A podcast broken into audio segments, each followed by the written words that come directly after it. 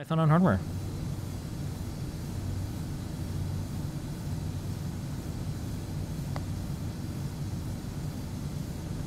Okay, the big news.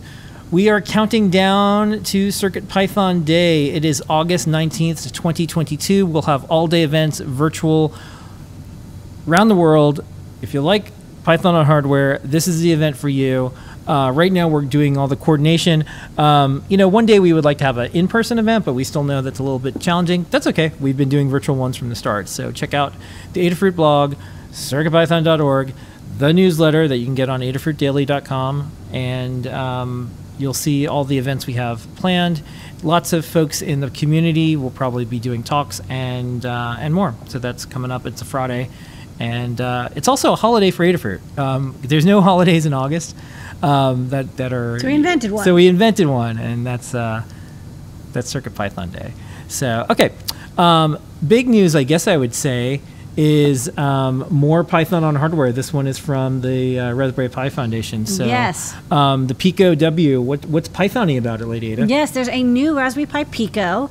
Um, this one, which is called the Picow, apparently is the uh, is the name that people like to call it because there's the Pi Zero W, and this is similarly named. Um, Move over. That's move over. utterly delightful. It is now the Pico. So it, it looks just like the Raspberry Pi Pico, the RP2040 based board, except the bottom half, instead of being kind of mostly empty, uh, now has a Wi Fi module under a tin, which does look a little bit like uh, the module on the Raspberry Pi 4. And that's not a coincidence because it's the same chip. It's the uh, Cypress Infineon uh, CYW43439, which has Bluetooth Classic, Bluetooth Low Energy, and Wi Fi support.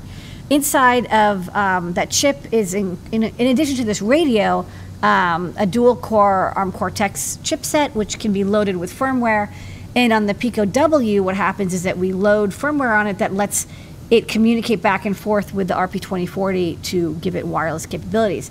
Um, so the long story about this is, uh, you know, on launch, we, we basically didn't have access to the uh, firmware before launch, um, but we do now, so we can take a look at it. But um, for launch, it comes with MicroPython support.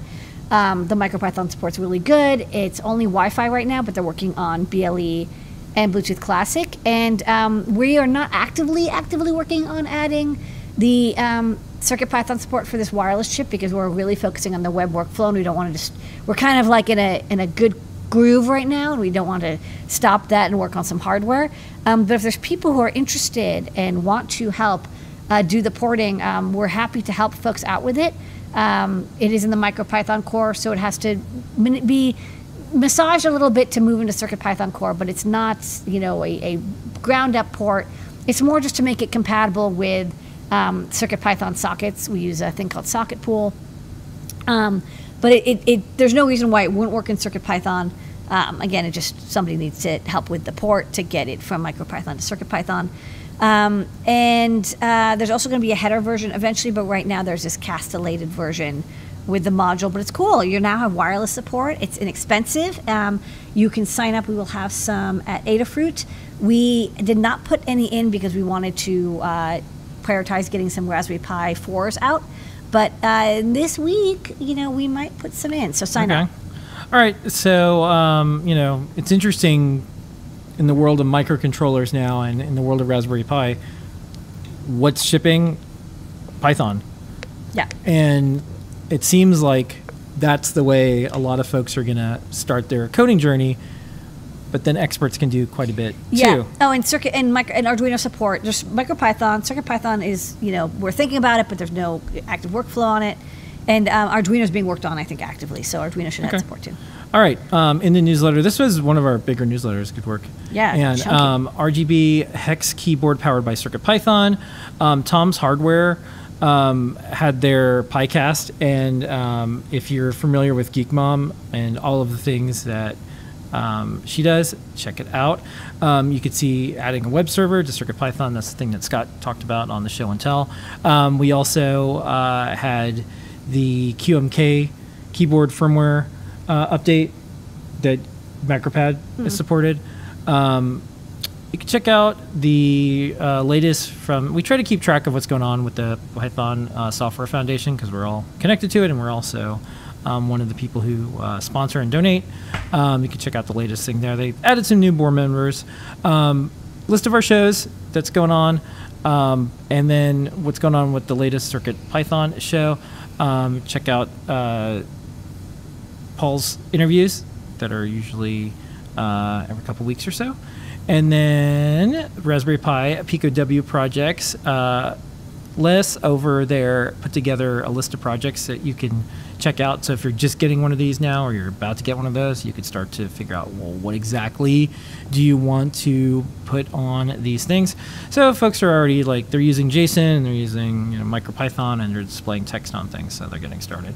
Um, the googly eyes that you saw um, from Mark, that's in the newsletter. And it's just kind of an unending series of projects. I think one of the things that folks could probably do is if you're just getting into this, because there's more people that are getting started with a lot of things, is subscribe to the newsletter and just scroll down really fast and just look at the, projects and then figure out what you want to build and then learn the code based on that. Um, so, anyways, it just is unending. Um, so, don't forget, we have CircuitPython Day coming up. Subscribe to the newsletter. We deliver this every single week. It's on Adafruit Daily, which is a completely separate site. We do that on purpose so you don't have to worry about it being tied to your store account because we don't like it when we shop at a website and then all of a sudden we get newsletters. So we made a separate site called Adafruit Daily, which has newsletters like this. And that is this week's Python on hardware.